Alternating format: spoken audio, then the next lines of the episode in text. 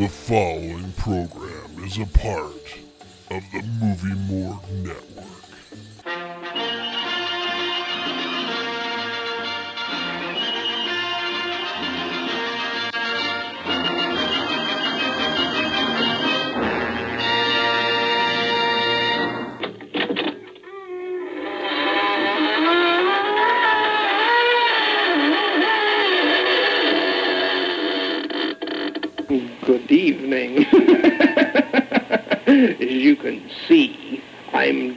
For a funeral, but not mine, yours.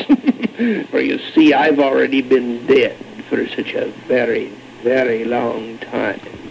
But I've come back to bring you news of the most gruesome twosome ever produced.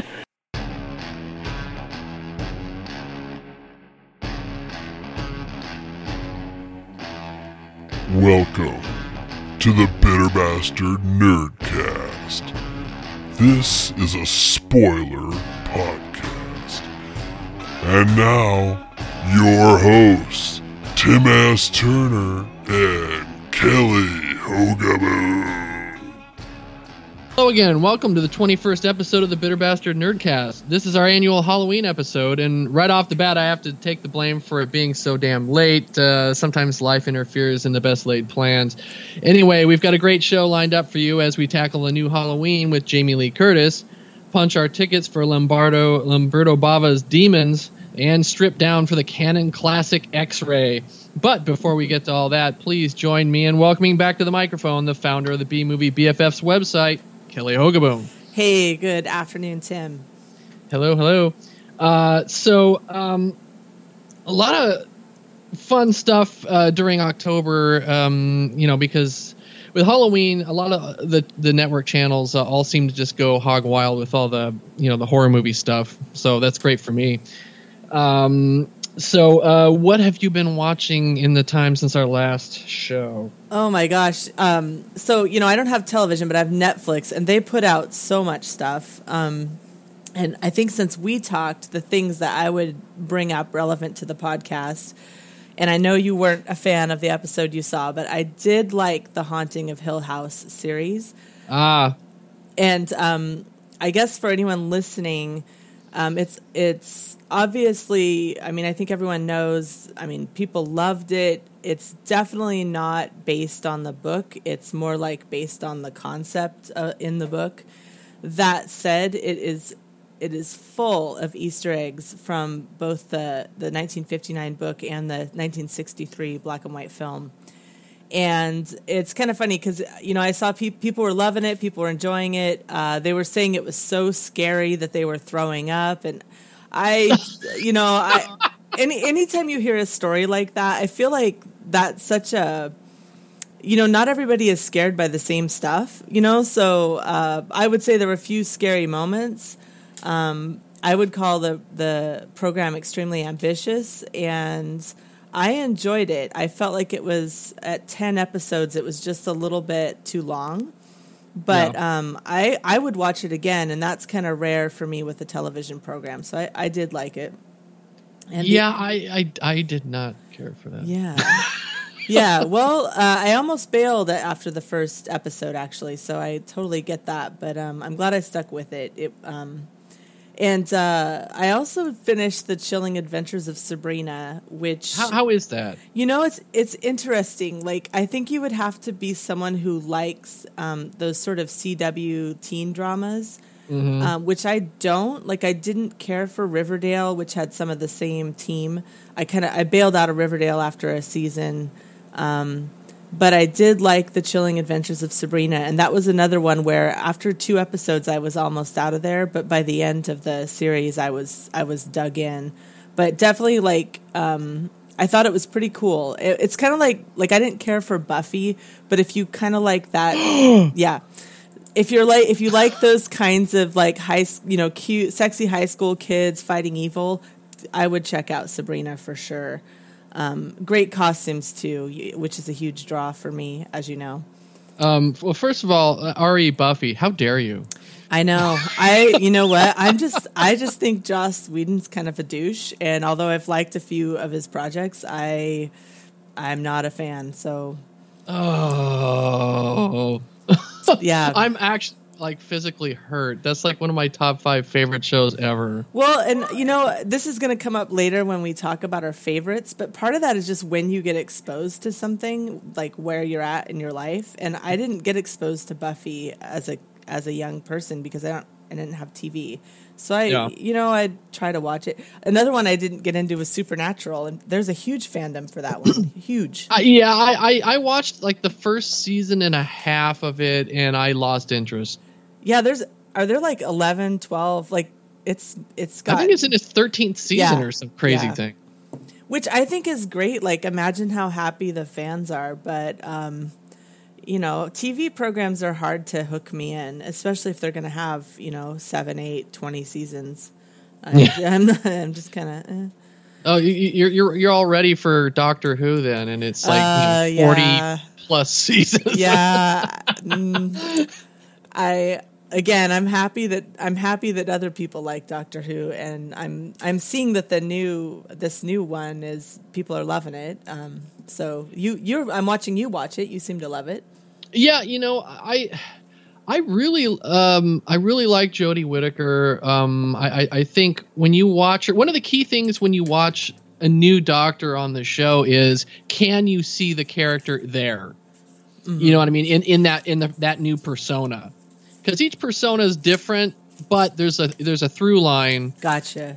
you know that's that's a constant and and i can definitely see it with her i think my only real complaint is i think the writing has been very subpar Oh, okay. uh last week's episode uh which is the one you probably saw me talking about called demons of the punjab uh, i thought was fantastic and the the episode rosa that was about rosa parks was really well done i i, I think everything else has been very flat okay. but but that's not her fault you know Yeah, I Um, uh, I just feel I've it's again it's kind of who are you friends with because everyone I'm seeing who watches it seems to be loving it. So you know that's that's great. I'll probably never. I only watched a few episodes with Christopher Eccleston, um, and I just couldn't. I just couldn't dive into Doctor Who. But Well, it's it's su- got such a deep, uh, Yeah. layered history. It's it's it's very difficult to just jump in. I mean, granted, Eccleston was the first of the new series, and I guess that people consider that a jumping off point. But really, you're talking about you know this is literally like the the uh, ninth person to play this role, Right. and each each is different. And it's like, and there's so much history and baggage that you know if you don't know any of that it, it can be kind of hard to penetrate you know yeah, yeah, and I'm not willing to start from the beginning. So yeah And the the last thing I would mention I watched that you I don't know if you would like it. Um, I mean, maybe you've seen it. Is the 2017? I think it was a Netflix film called The Ritual. oh uh is that the one in the woods Yes. uh, in the in the snow and Yeah. everything Well, Yeah. no snow. or The- sort of Yeah. The Cold. yeah. It's like it's four um four du- you know kind of thirty something dudes. Who- Who are meeting up regularly, and they kind of have a lads' vacation every year or two. and they uh, they you know one of them something happens so they end up going to hike in Sweden. Um, and they're kind of you know they're fairly fit guys but they're not super prepared for the trip. And I, I consider it kind of like the descent but with dudes. It's kind of got that um, thread but it was better than I thought it would be Rafe Spall um, who you might remember as one of the Andys from Hot Fuzz. He, he's um, right and he was the bad guy in the last Jurassic World movie, but he's he is great in it. And there is a bunch of creepy occult stuff, and there's some monsters with some practical effects, and I I just ended up really liking it. I felt like it was a nice, tidy survival horror film and I recommend it. It was it was fun. As fun as a as a extremely distressing uh, ritual murder show can be. So props to the ritual. I, I enjoyed it and i really love the character the creature design Yeah, me too. of that that that monster was the really weird looking Yes. but but it was very cool and like you said a lot of uh, practical effects which made it much more uh, exciting as far as I'm concerned because I, I I've always been a practical effects guy over CG just because it's you know the physical interaction with the actors is more feels more more real. Yeah. Um, and I actually really enjoyed the ritual. That was one of those ones where I was. It was a, a, a day I called in sick and I was bored, and uh, it's like, uh, watch this, I guess. And I actually really enjoyed it. Yeah, it's kind of funny because I watched the. Um, I think it was called Apostle, which is about the same time and kind of one of those low key horror, and I didn't like it at all. So, Mm-hmm. um, I mean, even though it had a really cool premise and a great cast. So, yeah, it's one of those surprises, right? You're kind of not expecting much, but then you're pleasantly surprised. Well, I uh, let's see. Uh, well, I, the the first thing I would mention that I've been watching is um, uh, I don't know. You don't have the the Shutter streaming service, do you? I have and I haven't, like back and forth. oh, you you keep going back and forth. yes, on- I yeah. do. Well, right now they have this this new uh, short form series called uh, Dead Wax, and I absolutely loved it. it it's so uh, unusual. I mean, I, I will, I, I- you know, I mean, there's some people have been saying it's kind of like a. a um, like a rip off of the ring, and I guess in some way you could say that there's truth to that. Um, but it's I, it's really very much its own entity, and it, what it is is this this young woman uh, who uh, tends to she breaks into people's homes and steals expensive LPs and you know sells them on the black market and everything for money. And um, it it, uh, it goes into this whole thing of the culture of people who are really into collecting vinyl and there's this special record and it's a red record. And anybody who listens to it it it kills them or it drives them insane. And it's there's only one of them in the world and so she's got to try and find this one red record. And they the way they did it instead of doing it as a 2 hour movie they broke it up into i think 8 segments. And because they wanted it to be like cuts on a record and or chapters in a book or whatever and uh, i really really enjoyed it it's uh, it's and it's got ted Raimi in it which anytime i get to see ted Raimi in something and given some character work to do i i, I love it um, So, how long is each of the eight segments? uh, some of them are real short like there's one that's about like i think eight minutes and then uh, the longest one i think is 17 minutes Okay. That, And, that's a yeah. cool premise. Yeah, and uh, it's got a really uh, gorgeous sound design, uh, very much like a David Lynch film, uh, where uh, he he really really does a great job of um, bringing in uh, a, a very um, deep stereophonic sound with things that you have to really listen to very closely, and it, it, it creates a, a an like an aural landscape, and it's really beautiful, and, and it, it's a it's, it's a brilliant show, and I think um, it's it's you know obviously well I can't say I can't give anything away, but there's a reason that you can't. They can't do any more of it, but uh, I, I really enjoyed it. and I thought it was wonderful.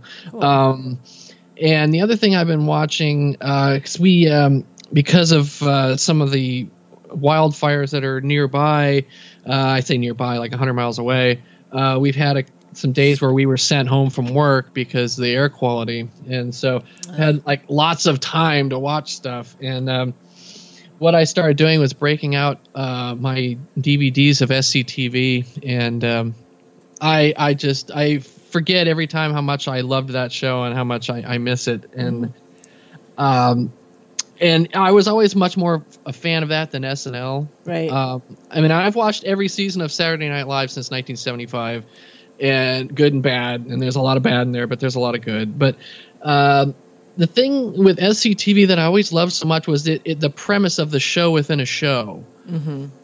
Because not only do you, you have like there's regular characters and stuff, but then you also get the behind the scenes stuff at the studio. You see them living their lives and doing Right. stuff, and to me that was brilliant.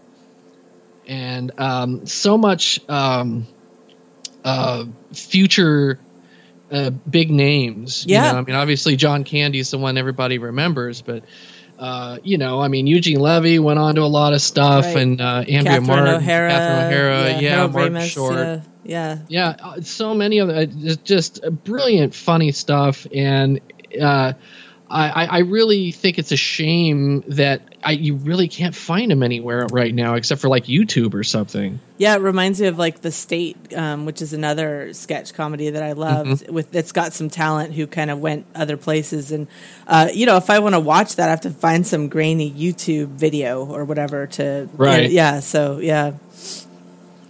Um, and uh, see, the last thing uh, I watched, I got uh, I got two DVD or Blu-rays in the mail, and, and uh, you know, and I'll admit they're um, in in the realm of quality filmmaking, they're probably hot garbage, uh, but I, I love them anyway. Uh, one of them is The Burning, um, which I'm not sure if you've seen No. but uh, you know that came out like you know in the wake of Friday the Thirteenth and everything, and um, uh, so you know you've got this burned uh, killer who's killing kids at a summer camp. Like you know, okay, that's super original. Um, one of the reasons to watch it though is two names that are in the cast, and that is Jason Alexander and Holly, Holly Hunter. Hunter. That's right. Yeah. Yes. Yeah. Uh, oh my God, seeing young Holly Hunter in a little camper's outfit is so endearing. well, you're a big Holly Hunter fan. I am. I Yeah. adore her. Yeah. But but it is it really is amazing to see that. And Jason Alexander with hair, Mm. and and he's a jock.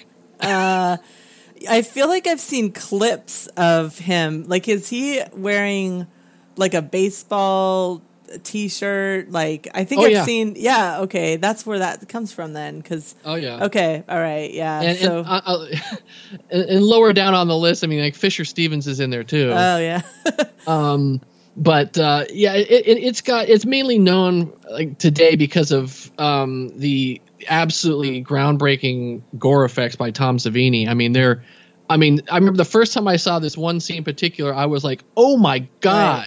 Right. okay, It, it- I mean, it looked pretty real. I- You know, up to that point, a lot of, especially in the '70s, everything if you saw blood looked like. Um, uh, like uh, tempera paint or yeah, red nail polish, Right, right. and this looked much more realistic. Right. That's Uh, cool. Yeah, and then the other one that I saw was uh, Night School with um, uh, young Rachel Ward and uh, you know pre Dead Men Don't Wear Plaid and pre Thornbirds and all. Um, and, and, and another typical like typical 80s slasher thing, you know, um, with an absolutely ridiculous uh, uh, solution to the uh, who the killer is and, and what their motivation is. It, it, it's it's so ridiculous. Uh, but I- I- you know, for some reason, I, I'm mentally damaged and I enjoy these stupid movies. But uh, I can always find something I enjoy in them. Um, but anyway, so I mean, that's that's it for everything. Cool. That's a everything, those are cool sounding little slashers, though. There's so Yeah. ma- there's so many of them. It's like, how would you? How do you pick? Right? Well, yeah, for like about a three year period, it was such a cottage industry. Yeah. You know, I mean, it just everybody was putting them out. I mean, the, you know, like a lot of them came out of Canada, but I mean, there's you know American and then like some British ones, and of course there's a lot of Italian Yeah. and stuff because they, you know, if, if they see something they like, they'll do about two thousand of them. But some of them are good, but holy Yeah. cow, some of them aren't. yeah. Um, anyways, let's get on to our main things.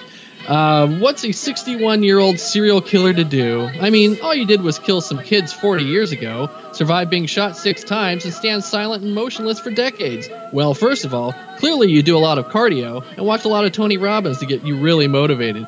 When an obviously moronic podcaster comes to visit you in stir and generously offers you your old mask back, gosh darn it, you seize the day. So you're back in your old stomping grounds, hacking away like there's no tomorrow. And if it wasn't for that pesky Laurie Strode and her armed fortress, you could really reach for your dreams and finally bring some joy back to Halloween. Testing one, two, three. We're on. We're here to investigate a patient that killed three innocent teenagers on a Halloween in 1978. He was shot by his own psychiatrist and taken into custody that night. And has spent the last 40 years in captivity. Hello, Michael. I have something you might like to see.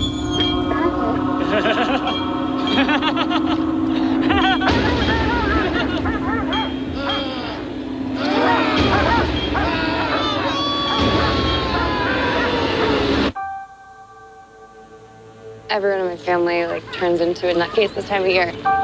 Yeah, I mean, your grandmother is Laurie Strode. She was almost murdered. Wasn't it her brother who murdered all those babysitters? No, it was not her brother. That's something that people made up. Do you know that I pray every night that he would escape? What the hell did you do that for? So I can kill him.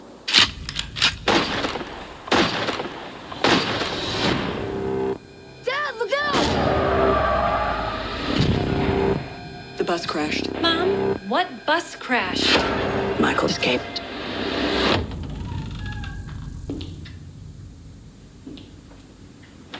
Excuse me, somebody's in here.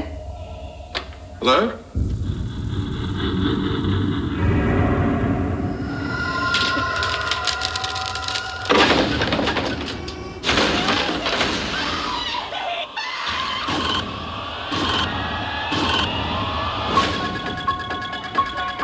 Waited for this night. He's waited for me.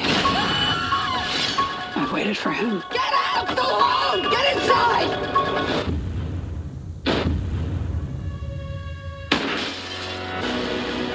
You don't believe in the boogeyman? He's here! Michael! You should. Can you close the closet door?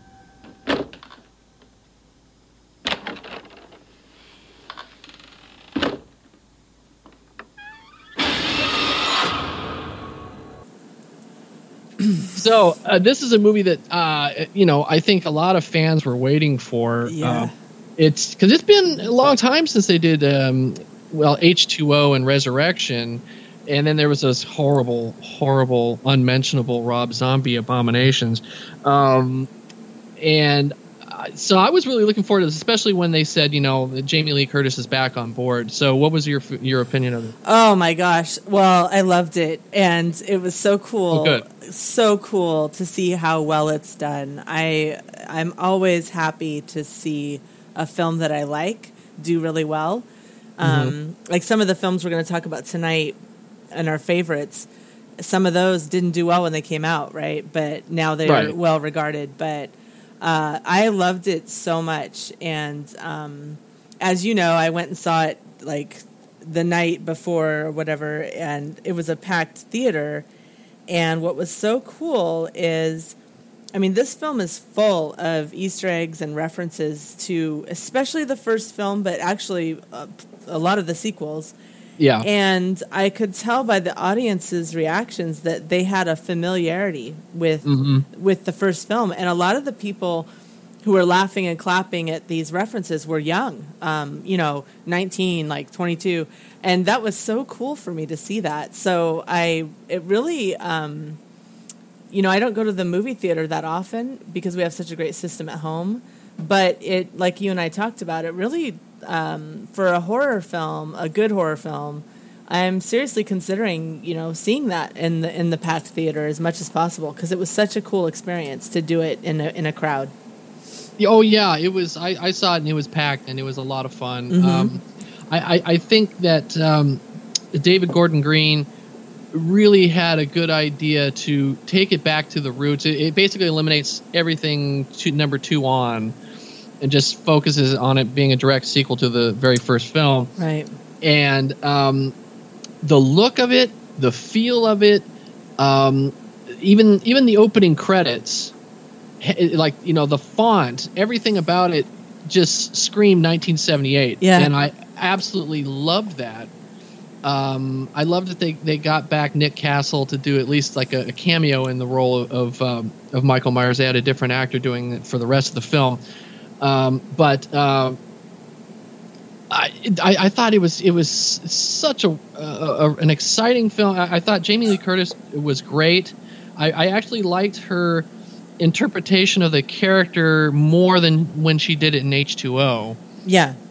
Um, and uh, the supporting cast is really good. Uh, and uh, you know, like familiar actors. I I love Will Patton. I've always been a big fan of his. Um, and it, I will tell you though, uh, there's one thing about this film that it just absolutely pissed me off, and I remember in the theater when I saw it, I kind of threw my hands up and went, Right. I bet I can guess what it is, but go on. and it's absolutely ridiculous. And again, this, as we say every time, it is a spoiler podcast, so you know you can fast forward if you want. Um, there's a certain point when Michael Myers' new psychiatrist and uh, Will Patton, who's the, the sheriff, uh, are driving supposedly to go and and, and rescue, uh, you know, Laurie Strode and her family, and they see Michael Myers and um, uh, Patton floors it and runs him over, which was great. But then you think, well, if, he, if if he's dead now, it's like kind of Anticlimactic, right. kind of anticlimactic, but but still, I mean, like you know, uh, you you and me, if like you're an average person and you're in that situation, that's exactly what you do: is you gun it and you run him over, probably back over him several times. But then the cop he gets out and he goes, he's like, I'm going to shoot him in the face, and I'm like, yeah, finally, somebody is intelligent in one of these things. Right. And uh, and then the doctor like stabs him in the throat, Right. completely out of left field as like, oh no, I need Michael to keep going because I want to study him as he kills people to learn the true Right. essence of evil. And I'm like, Right. are you shitting me? Right. I, I I just could not believe, and thank God I've been hearing from other people that that's like the one thing in the movie that just made them just sla- you know like you could hear nationwide people like slapping their forehead like Right. you know at that moment it's like oh my God at this point why don't you just bring in the cult of Thorn again Right.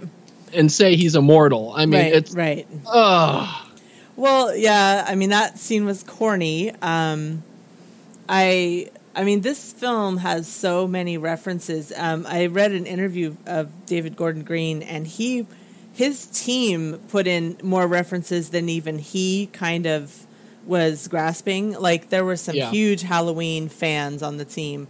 Um, but uh, the for me the there were a couple liabilities of the film and this is funny because the more i like a film the more i will nitpick it do you know what i Me mean too. like i want to me talk about every detail um, so i you know this film is an excellent excellent film whether you like the the franchise or not. But the the body count was too high. I the first Halloween, we had the sister uh, killed at the beginning. We have a, a man killed off screen for his coverall that Michael, the titular character, wears, and we have three teens who are killed and two dogs off screen. And um, that was an effective, awesome horror story. And in this film, as much as I love it, I think he kills like sixteen or seventeen people. yeah And- it, it, it's it, it's a, it's a slashathon yeah Yes, and I understand that. I you know I don't know how they could make a film and keep a low body count because of the type of expectations the audiences have these days. But I was Right. disappointed in that. um, and the uh, so the the doctor. Um, I like the casting for the doctor. Uh, oh I thought he was actually really good well, it's not so much his performance; it's that I didn't. I've never seen the guy before in my life, and so uh, you really he was a. Um, you weren't sure where he was at. You know, like other actors, you kind of could like um, Will Patton and Toby Huss because I've seen them. I have a kind of impression of what kind of character we might get. But with Right. um, Halleck Bellinger, uh, I don't know how to pronounce his name, the Hungarian actor who played Dr. Sartain. He, I didn't know who, you know, what he was going to be about, and yeah, it was a pretty corny plot twist to sort of further, you know, and and to um, kill off Will Patton, which my husband was traumatized by that, and I said, "Oh, I knew, I knew he wasn't going to live." but yeah I was bummed out by that too yeah, I somehow I didn't think he'd, you know, um, I didn't think he'd make it, and he didn't. Uh, I was I was pretty uh, accurate in my guesses as to who would live and who wouldn't. Yeah. But the part that I didn't care for, um, and first of all, both you know, uh, Laurie, Karen, and Allison, the three um, generations in the in the story, and that's you know Jamie Lee Curtis, Judy Greer, and Andi uh, Matichak, I think. They were so great, and they were so realistic.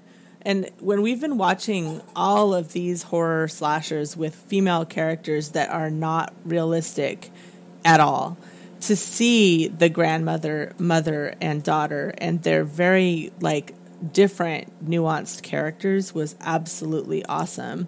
And one of the best moments in the film was when Judy Greer's character tricks Michael towards the end. Yes, I yes. that I didn't see that coming and I loved it. But shortly after that, they finally have Mike Michael like down there in the basement locked up. They light him on fire and then they go, "Well, that's good enough." And they walk away. And Yes, there is yes. no way that Laurie Strode would have done that. She would have been shooting him in the face. I mean, Well, yeah. yeah. We all know called- why they it's did called that. sequelitis. I yes. know, I know. But it was like it was especially after they put so much time and effort into rounding out her character and her Mm. what she'd been up to the last, you know, several decades. That sucked. So and yeah, I understand why they did it, but yeah. Yeah, I, I was like waiting. It's like okay, you know. So now she's got all the she's got this whole armory, and I'm expecting her to pull out that humongous sawed off shotgun and just like blowing his head off yeah. while he's stuck down there, right? I mean, he's just standing there. It's not like he's moving around trying to get out of the way. But of course, you know, and I was thinking to myself, it's like, and there's the sequel right there, Yeah. you know. Um, there, but uh, you know, all that said, you know, yes, there, there's some things that I, you know, I can complain about, like, you know, the podcaster guy. I mean, I, I, I'm sorry, I realize that he's supposedly like, you know, this, this, you know, podcaster or you know, respected podcaster, whatever that you know gets these deep stories and whatever. What kind of an idiot goes in there with the actual mask, Well, waves ha- it in his face? So corny. Hey! Yeah. Michael, hey, you know. Yeah. I mean, it, it's a great scene, but it, but you know, logically, it's absolutely ridiculous. Why would you do that? Yeah, it felt like that know. that whole the two podcasters was trying to kind of like puff up the you know our expectations, right? And it sort of was a padding aspect that I didn't find. It, it actually kind of slowed the film down for me. Uh, I have to say uh, there were a lot of awesome kills in this, and my favorite, Oh, yeah. my favorite was Oscar, the the friend zone dude trying to make a move on Allison, and um, I I don't actually enjoy watching people getting killed in slashers, but but the way they did that was one of the few times I was scared. I was like kind of not looking because he was in that backyard. And Oh, the, the lights, fence, yeah, yeah. that was just, and Michael's silent and getting closer, and that was that was super great. But um, Yeah. yeah, no, it was so super enjoyable. And my husband, who doesn't have any sort of connection and has never seen the original, any of the other Halloween films, he Wait, like what? he like yeah, no, he's he's not into slashers. I I think that's pretty well established. But yeah, Yeah, but I mean, the original one's like really bloodless, you know. Well, it's still pretty brutal, and um, it's so funny. My brother and sister in law, when I told them I was rewatching some of the Halloween films, they were like, "Oh, they're dumb." And I was like, "Oh, agree to disagree."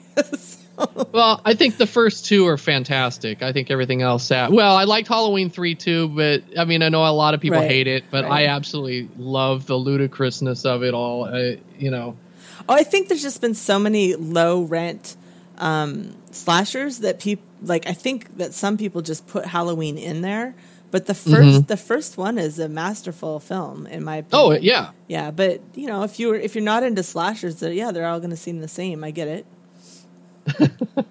So, uh, what's your rating for this one? I'm going to give it a nine. I loved it. Yeah, I, I'm going to give it a nine as well. I, I, with the only thing keeps me from giving it a ten is that plot twist. And the thing is, is I, the only reason they put it there was to give uh, a, a reason for Michael to be able to find Laurie. Right, right. Because otherwise, there's no other way that he would find. Because now the doctor forces the girl to or whatever to you know go Lead- take him lead to- yeah. yeah, and I, uh, I but did like the doctor's you know. head squish scene, although Yes, I have to laugh at how spongy skulls are in these films because Yeah. they, you know, you you really need a lot of force to crush a head. But I, I mean, so I so I hear. yeah. it's very Fulci-esque. Yeah, it was just like, but it was it was very satisfying because he's like, say something, and Michael's like, "Ah, nope, bitch, squash. Sorry. uh, but um, uh, yeah. So I, I, I just I thoroughly enjoyed it, and I, I think that it, the best part about it is that it's it's it's very respectful towards the original film, and I think that's something that's been missing uh, from a lot of the other sequels. So Yeah, they did a great job. I, they really did. They did their homework, and I was just impressed. I mean, I could I could talk about that this film for like an entire podcast, but we got a lot of material to cover. So Yeah. yeah, th- thank you. This was super fun. I only wish we could have seen it together. That would have been so much. I know. I think that would have been absolutely fantastic. Uh, okay, well, it's time to head down the dusty aisles of the abandoned video store for a little segment we like to call the Retro re- Rewind. Uh, what do you do when a creepy steel masked stranger silently offers you tickets to a film screening in downtown Berlin?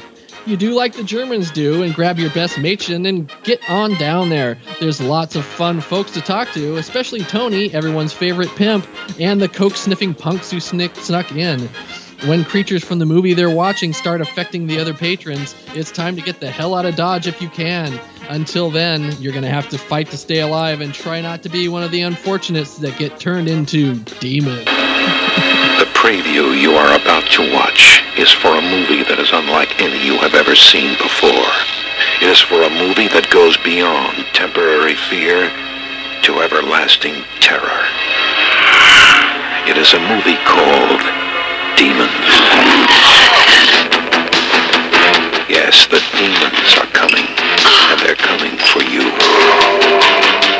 Warning, if you have the courage to see demons, sit near an exit.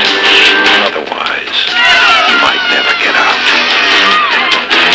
In your theater, who will survive the touch of the demons, and who will not?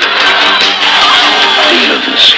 With music by Billy Idol, Motley Crue, The Adventures, Rick Springfield, and Saxon. This is no dream. This is happening right now. And it could be happening to you.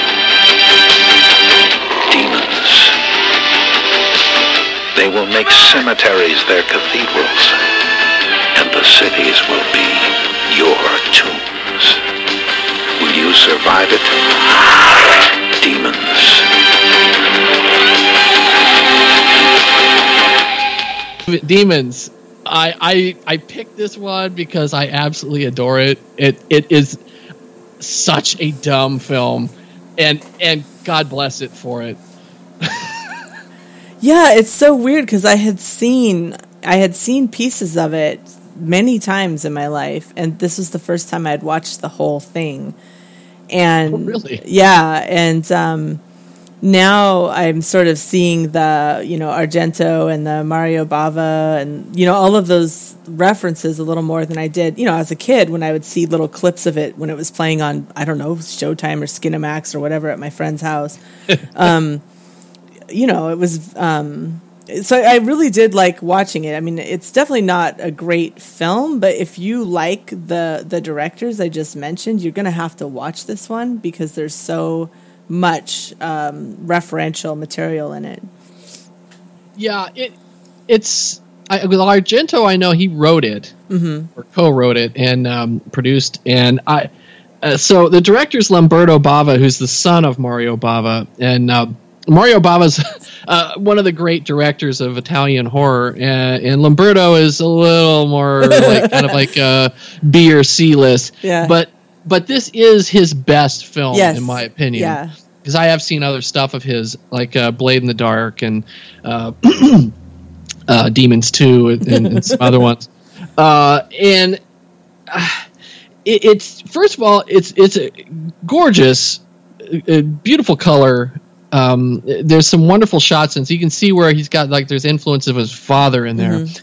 Um, and I mean, it's it's a pretty simple plot. There's there's not much plot other than uh, people get free tickets to a premiere at a recently reopened theater. They go in there, they're trapped in there. There's a movie showing, and demons come out of the movie, or or there's like a demonic mask, Yes, and the cursed somebody mask. gets yeah, gets uh, Hooker gets cut on it, and um, she turns into a demon, and so she starts biting everybody else, and everybody turns into demons, and that's that's your story.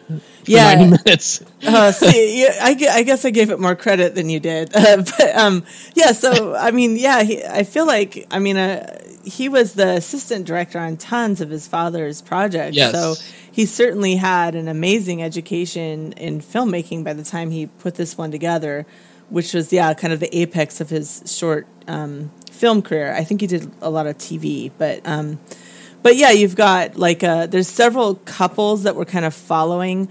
There's the young couple making out in the back. There's the Right. the pimp and his two sex worker companions. There's a man and his blind daughter, who the blind Yes. daughter starts uh, having sex with some weird random dude next Yeah. to the dad. Yeah. And there's um, the two young women who impulsively go to see the the show, and the two young men who kind of are moving in on them fairly respectfully, uh, especially for 1985. Uh, Yeah. And that is my friend. Um, I'm not good at Italian names, but Urban is it Urbano Barberini?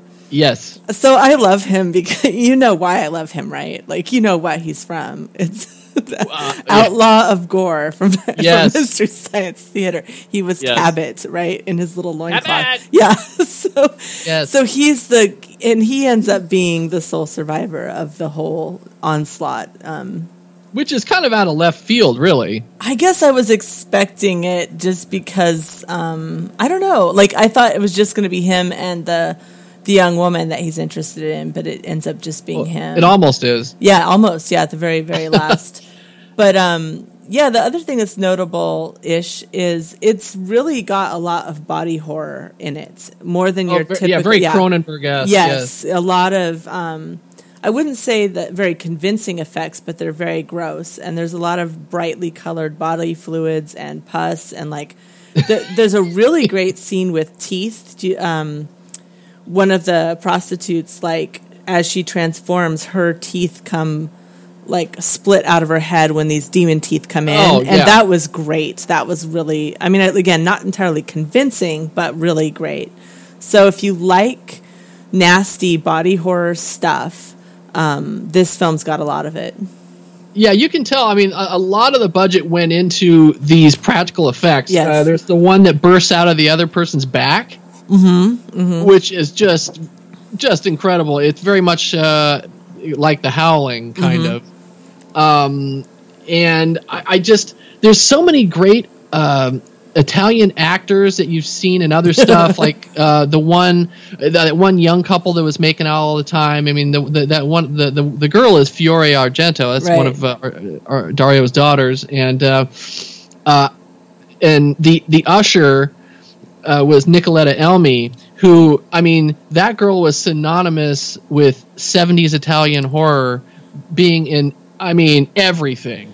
Yeah, and she was such a. I thought she was part of the plot of the the evil plot. Yeah. but she wasn't. She just No. ends up being a victim. It was very odd. Yeah, Yeah, and well, I cause I remember when she was in stuff, you know, like uh, like Deep Red, where she's the the odd little girl, and she's like, you know, she she you know kills like uh, animals with big pins and stuff, and. Uh, she's a, a very odd looking child, but she grew up to be just an absolutely beautiful young woman. Um, and I, I think uh, for me, and I'm, I'm just going to say, and I think a lot of people, the best thing about the movie is Bobby Rhodes as Tony okay. the pimp. I he was pretty great. love him. He's got all the best lines. Now I know his voice is dubbed, and I don't believe it's actually his real voice. Oh, okay. But I God, I I, I really wish it was. You he, know, he um yeah it's very racially sensitive for the only uh, black characters in the film to be a pimp and a prostitute Yes. but um yeah he was kind of a tender-hearted pimp like Yes. he was pretty sweet to his ladies and at Yeah. one point when one of them is sick he is like running over and and saying get out of my way i'm gonna help her like he's a pretty tender-hearted dude um and I really liked. So if if you've caught a glimpse of the film at all, you've seen Geretta Giancarlo and I guess her name is now Geretta Geretta. Um, Yeah. She plays Rosemary, and she has the first transformation scene with a boil Mm-hmm. that like bursts on her face. It's really gross. And she she's uh, one of the main demons throughout, running around, you know, killing people. But she has quite an amazing um, screenwriting, uh, directing, like creative director of a nonprofit room that helps women write and get screenplays out there. Like she has an amazing career, so that's one to look up if anyone has any interest in this film whatsoever. Is, is that in is that in Italy or is that here in America? she, it's funny. Her name is sound looks Italian to me, but it's um, when I looked her up, it said she was an African American actress, director, Oh. screenwriter. So, and she's she's worked all over the globe. So, I don't know very much about her. I just could tell she's had an awesome career, and so that's kind of cool, right? Because a lot of times you you see a you know a pretty young woman in this film and.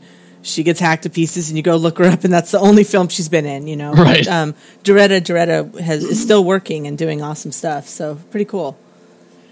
So th- this movie's got one of those movies where it's like people ask me. Now I've shown this. I I, host a, horror movie night on a Mhm. monthly basis at, at my house, and I showed this to everybody, and everybody's like, "This is the worst movie you've ever showed us." And I'm Oh. like, "I'm like, oh come on! I mean, I, I've shown way worse stuff. That I've shown some slashers that are just garbage." And yes, it's a dumb movie, but it's so much fun when you have a helicopter crashing through the middle of the theater through the roof, and then our hero rides a motorcycle over the tops of seats with a samurai sword, decapitating zombies left and right. That's great stuff. Yeah, I feel like I, I mean worst. I, I don't see how it could be the worst because there's some really terrible, boring films out there, and I feel like Oh, this yeah. is not boring. Um, we haven't even talked about the punks, right? The four punks who Oh, the four punks that sneak in, yeah. they're not so much. You said they were sniffing cocaine, but they were. Um, it was beyond sniffing. I was like, Well, I've, I've never worried about people doing drugs in films, but I was genuinely worried about the quantities that they were consuming when they were driving. Oh. God. And I love they were listening to Rick Springfield. Yeah. Rick Springfield and, so hardcore. yeah. and Billy Idol. Yeah. Yeah, Yeah. the soundtrack's actually really good. I know it has a lot of uh, big names on it. I was kind of surprised. This is Motley Crue's in there. yeah. It's uh I think if you if you like horror like campy 80s horror at all, you have to watch this film. It's pretty fun. Um, if you don't like horror and body horror, then stay away because it's it's Oh, yeah. it's just super gross and ridiculous and Yeah, it's it's basically ninety minutes of, of in your face practical effects of ooh, how can we make them barf Yeah. in this scene? You know, It's kind of like uh, it reminds me a little of Dead Alive. You know, it has Yes. a lot of practical effects, a lot of body fluids, not much of a plot really. Um, but yeah, it was. Uh, I had a good time with it, and and I, my friend Urbano, I, I liked watching him. He's a cutie. Uh, no, no one in this film could be described as a good actor, but um, it was, you know, it was Yeah. fun. Yeah. uh, well, you know, and Urbano was also in Argento's opera. Oh yeah, I haven't seen that one. Oh, you should watch that. That's actually his last really great film before he kind of started going downhill. Um, unfortunately, it, it, it's weird. I I don't. I can't really think of any time in history there's been a director that I have loved so much whose latter career just drops off the table. Yeah. Well, it, mean- it is weird when that happens. I mean, you um, you kind of wonder what what happened, right? Well, I mean, I realize, you know, I mean, he's not a young man anymore. He's in his seventies, I think. Uh, but uh, holy cow! It, it just uh, he basically he made um, um, oh uh, trauma. He actually filmed it in Minnesota, and that was very uh, homogenized. And a lot of people think it's because he shot it in America. He tried to tone it down or something. And after that, everything else just oh. I really ki- went down I kind toilet. of yeah, but it's like I feel like he still has that competency in directing in some way because I really did like that Dracula 3D. Oh, dear Like, God. yeah, but I mean it's not a good film, and No. it's also really creepy that he puts his own daughters in like these sexual ro- like you know roles like Oh uh, yeah, he's he, he uh, I actually the one film of his that I actively loathe other than uh, Giallo that he did, uh, which I really despise, um, was uh, the Stenholm, uh, Stenholm syndrome, and I Mm, yeah. it, it literally has his daughter getting raped like three times in the movie, and it's just uh, oppressive. And I, I, I just it's not enter- that's not entertaining to me. I you you feel like if something hasn't already come out about the guy, that probably something will. You know what I mean, as far as his daughters are concerned, because you know, well, um, Asia's had some Ozia problems. did come Yeah. out Yep. recently. Yep. I don't know.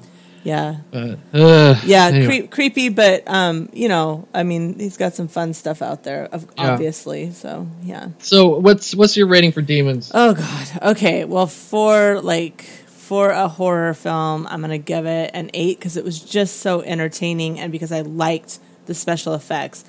But that said, again, don't watch it unless you like gore. just or it's not even gore; it's just body horror, I guess. Yeah, I, I'm I'm proud. This is this is actually kind of funny. I'm actually I'm going to agree with you again and give it an eight because I really enjoyed it. It is just it's campy, it's gory, it's it's dumb fun. It's it's it's kind of like I would call a party movie. Yeah, You know, it's Yeah. just ridiculous and that's okay. That's true because you could have it on. No one, no one needs to be following the plot. You know what I mean? Yeah. If you look up at the screen, you'll get it. Oh, okay, so and so's dead. You know. So yeah, it is. Uh, that's a party movie for sure.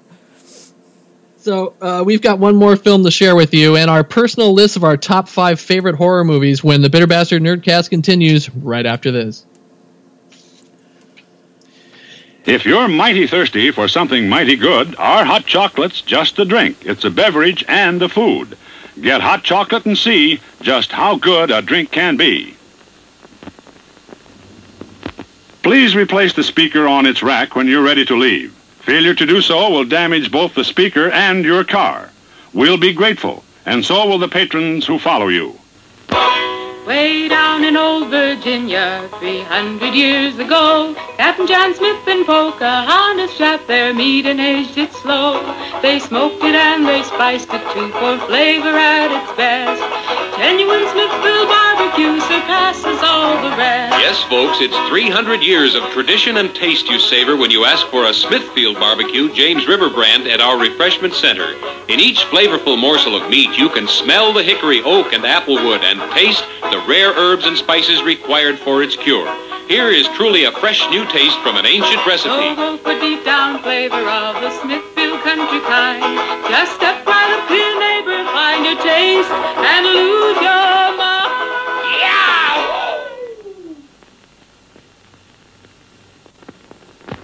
This is a dill pickle, a mighty pretty pickle, especially when he joins you at the show. We have lots of pretty pickles waiting for you at the refreshment center. They're plump, tender, mouth-watering. Wouldn't one taste good right now?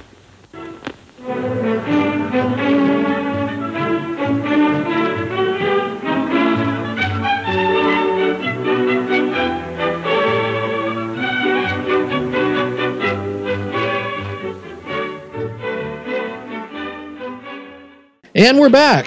Um, our final film for today is a cautionary tale of love, hate, whimsy, and scalpels to the face.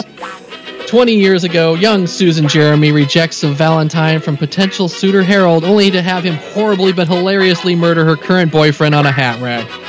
Years later, astrophysicist Susan visits the Stalag 13 Memorial Hospital for her yearly physical, unaware that Harold has returned to hyperventilate and butcher all the admittedly limited staff as he cuts a path to their inevitable showdown.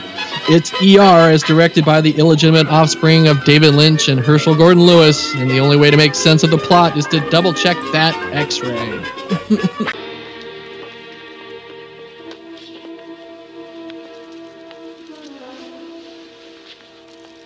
Well, I'm afraid we're going to have to keep you here for a while. Why? Some discrepancies in the tests. But We'll have to keep you under observation for a few days. is it serious? No. It's nothing. You can tell me the truth. Is it serious? Yeah. It might be.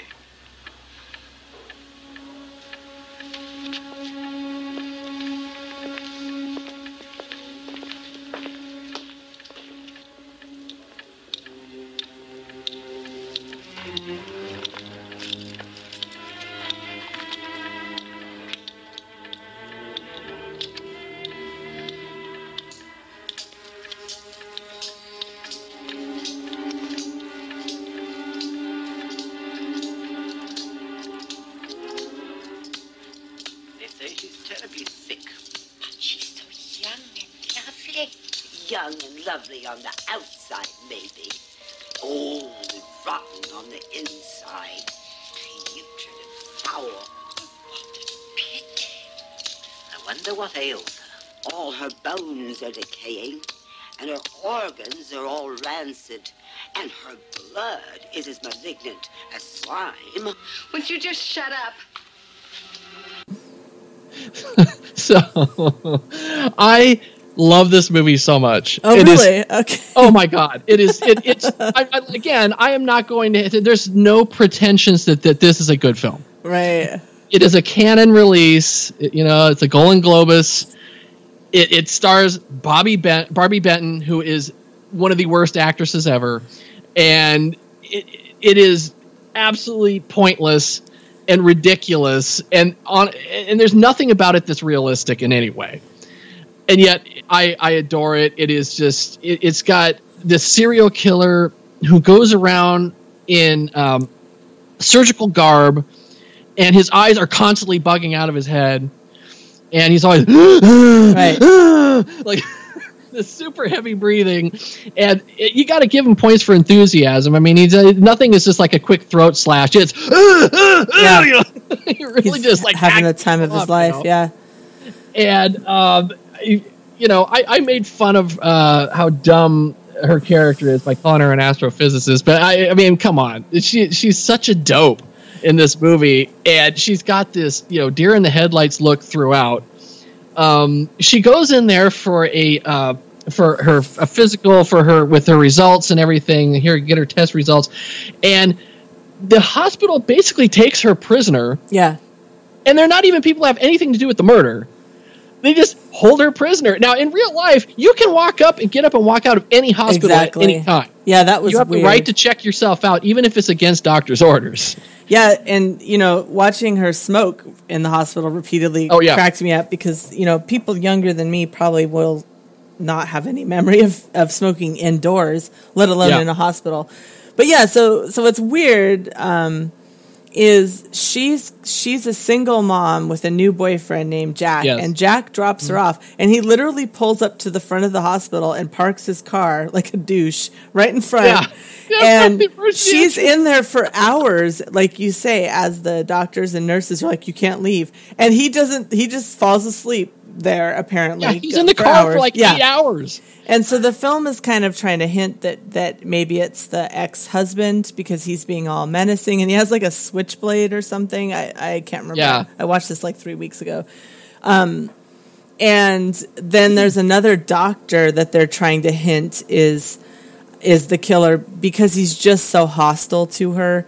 Um, oh yeah, I don't remember the doctor's name, but there's a ridiculous. Saxon? Is, is Saxon him or is that the bald guy that gets axed? I I can't. thought that was him, and like the bald guy was uh, Doctor Beam. yeah, okay. I could I mixed them up, but the the hostile doctor at one point has her get completely naked except for her underwear.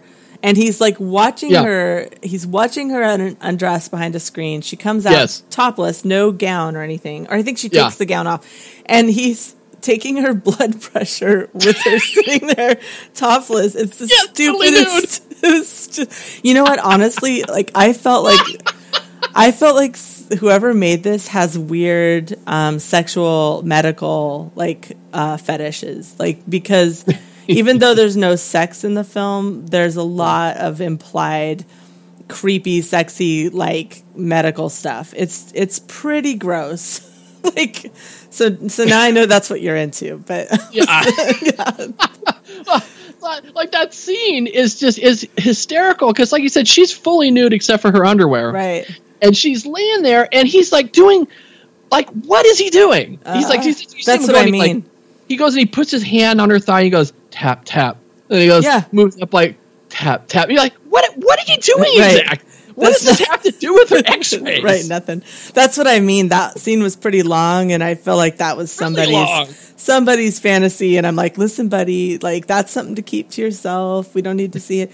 But um, yeah, and I love when they kill off because they do end up killing uh, just about everyone but her, including the you know the doctors and um, they The kill the the boyfriend. And that scene was so funny because the killer decides to bring her a cake box with the boyfriend's head uh, in the box, Yes. and they lift the lid. She lifts the lid, and he he he blinks. Yes. I was like, "Do you want to try that take again or no?" Okay, No, moving on. Cut it. Print. blinking. I was dying. yeah, shit. She's got great hair though. Her hair is on Oh, point in this. Yeah, she's got that huge eight early '80s hair. Yeah. Um, and uh, but the thing is, is like everybody in this hospital is hostile. Yes. The nurses are like hired thugs who like grab her and drag her down the hall and like restrain her. Um, there's uh, there's like this room with these bizarre old people. Yeah. That, like talk about how her skin is rotting and fla- falling off her skin. And by the way, is one of those those old ladies is that a dude in drag? I think so. I, I don't Okay, even good. know. It's not just I- me. No, I don't even know what they were saying with that. I'm just like I'm gonna move forward. Yeah, I don't remember. Do the old uh, ladies get killed or not? No. I- okay, No. that's good. No, neither does the drunk guy. Oh, that guy. He keeps stagger. Like, what's he doing? What's he doing there at the hospital? He keeps like flying into the hallway, staggering, grabbing her. You know. Yeah, where are you getting all the booze? And where is that weird room that like he wa- like what the janitor walks through and it's this huge floor that is just littered with like mannequins and Yeah. instruments and it's like that was that was Well, they make it sound like okay, this one floor is off limits because they're fumigating or something. Because must you see, like you see the guys in the elevator that like for, for this stu- stupid cheap scare where they're all wearing like uh, gas masks, right? When the elevator door opens or whatever. Yeah, you know, I mean, and that's just ridiculous. But uh, yeah, you know, I'm actually I'm looking it up, and yes, that one woman, Mrs. Perry, is played by Jonathan Moore. Oh, good job, Jonathan. Yeah, I was like, it's, I, I kept looking. It's like, is this a Python sketch? Yeah, yeah. You know, it's like, oh, I, you know, okay. uh, there's only for me. There's like one scene in the entire movie that that to me is genuinely creepy. And I don't know if you if you if you guess it or whatever, but it's the one where like the one nurse is going down the hall and she Yeah, turns yeah. around and like he's coming down with this huge plastic sheet. Yeah, that was cool. That was a good. That was a scary scene for sure. I mean, it's just it, it's just very ominous and kind of creepy and, and almost it's like the one scene in the movie where you go, oh, it almost looks kind of arty. Yeah, it was uh, because it's it's so and uh, yeah, and it's so unsettling. And of course, she just runs straight down the hall instead of Yes. you know, diving into a side room. but um, yeah, no, that's uh, it wasn't scary. Um, no, it was you know there was a lot of scenes where he would grab a woman and she'd go off screen. You'd see the knife go up, and then they would just throw blood on him, right? like from off screen, Yeah. you know. So yeah, There's really not a lot of actual, uh, you know, violence that you see. Most of it is is pretty uh, tame. Uh, you know, even though I mean, yeah, it's rated R. I think it's more rated R for her her full nudity, really, than anything else. yeah. Um, but uh, yeah, it, it is such a strange film because, like I said, with the exception of the killer, uh, every everybody in that that hospital is horribly hostile Yeah. and, and, and, mean, and they hold her prisoner, and you're just like, what, what is this? No, I th- I think what we're seeing here is someone's like someone's fetish actually. So um, and again, you know, if if that's your thing, you're gonna like the film. But um, it was also poorly lit. You know, it was just um, yeah, it was pretty uh, not my favorite. Well, since it was it was both written and directed by uh, Boaz Davidson, I, I I think we know who to blame on that. oh, okay, there we go. All right, the, the fetish front. right. No kink Um, shaming, Boaz, but still. Um, so uh, what, what what would you give it? I'm I'm gonna give it a five. I just it was a little too boring for me, but it was still like you say, like kind of that junk food, like slasher junk food. So I did I did enjoy um, a lot about it. Yeah, I, I'd give it a seven. Not because I think it's a good film by any stretch, but for me, it's just it's bizarrely watchable. Mm-hmm. Uh, bec- and I think a lot of it has to do with the fact that it's just everything about it is so off kilter and strange, and you know, it, it, and it takes a lot of guts to give a leading role to Barbi Benton, who is not an actress, and you know, and asking her to emote, and and she has that same facial expression throughout, regardless of how she's being threatened. Uh, I didn't and- think I didn't think she was that bad. I, I thought that doctor was worse. Uh, he like he was he was terrible to watch. Are you talking about the? Uh, The mean one, the one with hair. Yeah. Oh, He- Dr. Yeah, he yeah. was so wooden. You know. uh, well, yeah. I mean, he was kind of like just stereotypical, you know, like bad guy. He kind of came off to me like um, like a uh, a, a '70s villain Yeah. from like a TV movie or something. Yes. Yeah.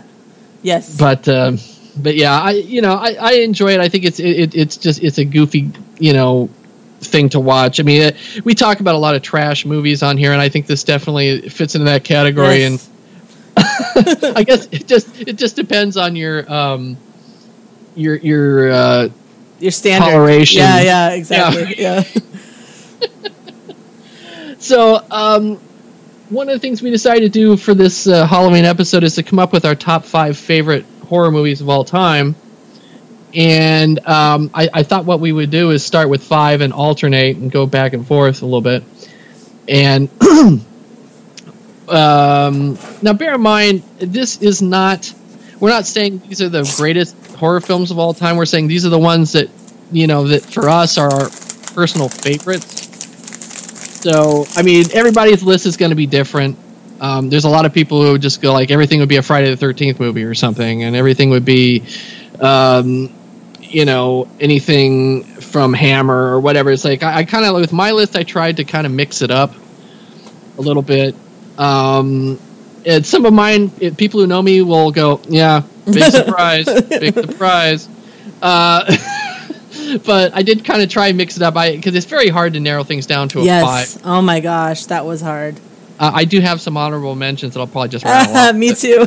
Yeah, Yeah, good, like- excellent, good. I'm not the only nerd who cheated. Okay, Yeah. so uh, go ahead. Your number five, please. Okay, so these are not in order because this is an impossible assignment.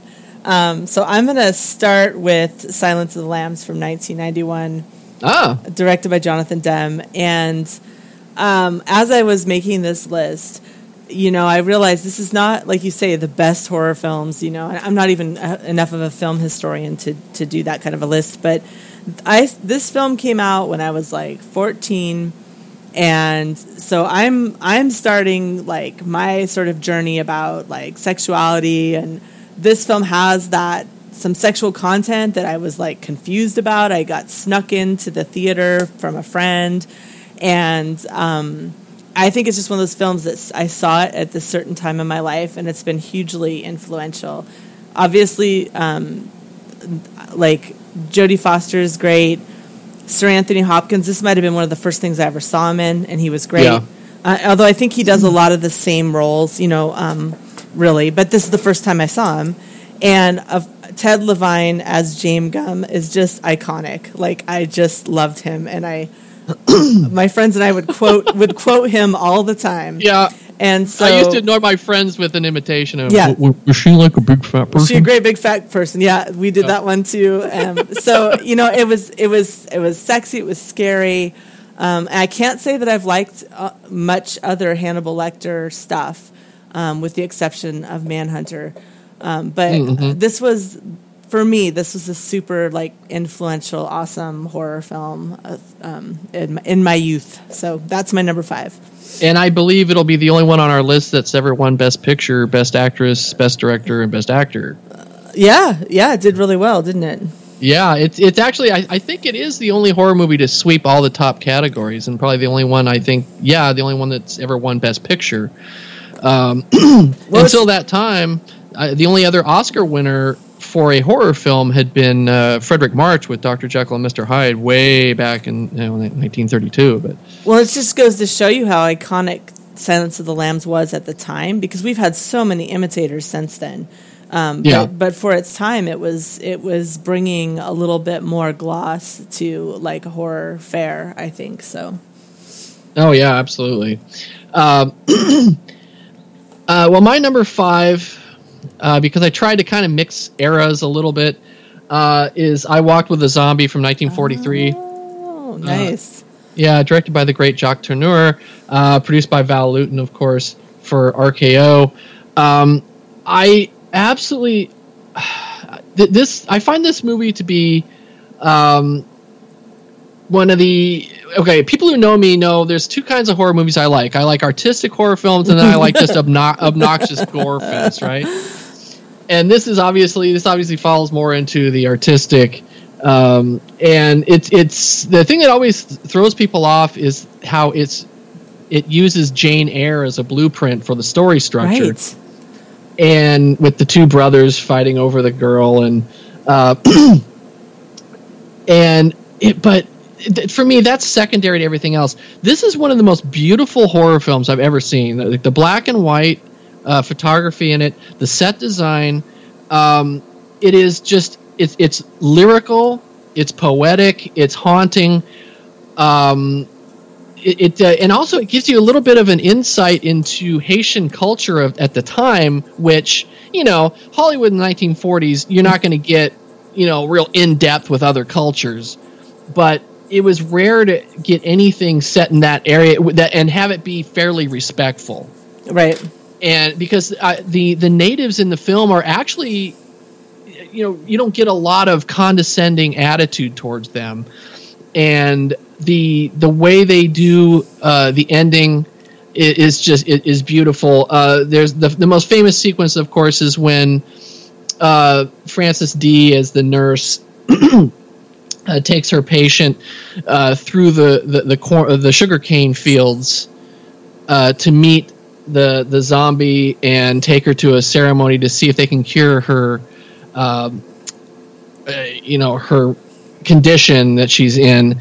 And it is it, it there's almost no music in it in that sequence. It's all you hear is drums and it and the sound of the wind and the rustling of of the sugar cane and it, it is absolutely beautiful and it's one of those ones that it hasn't been restored yet for blu-ray which is a shame um, i have the Val Lewton set that warner brothers put out but they're not none of them are restored the only one that i ones that i've seen get restored really are cat people and curse of the cat people which is fine and they're both good films but i, I really think the other ones need some love too Right. and uh, so that's my number five Awesome. That's a that's a great choice. oh, so I guess I'm at number four now, right? yes ma'am Uh, all right. Um, one of these you're gonna mock me for, so I'm not ready. I'm not brave enough yet. Um, I, I've got uh, Aliens from 1986, which is kind Yeah! of a, kind of a cheater because honestly, it's not. It's more of an action film than a horror film, but um, definitely has tons of horror elements and. Um, As much as I love the first Alien movie, I've over the years I've come to like Aliens even more. Mhm. Um, and I believe uh, Sigourney Weaver, that's the first woman to win a Best Actress for an action role. Um, well, she was nominated, but she didn't win. oh, she didn't win. Okay, so she But, was yeah, it was great to see her get nominated, though. And you know, I watched the. I actually like the special edition more. Um, it's got seventeen or eighteen more minutes, and I only saw the special edition for the first time fairly recently, a few years ago. Mhm. But um, I, I did like what they what they did add. But um, you know, even today, it holds up so well as a as an action film.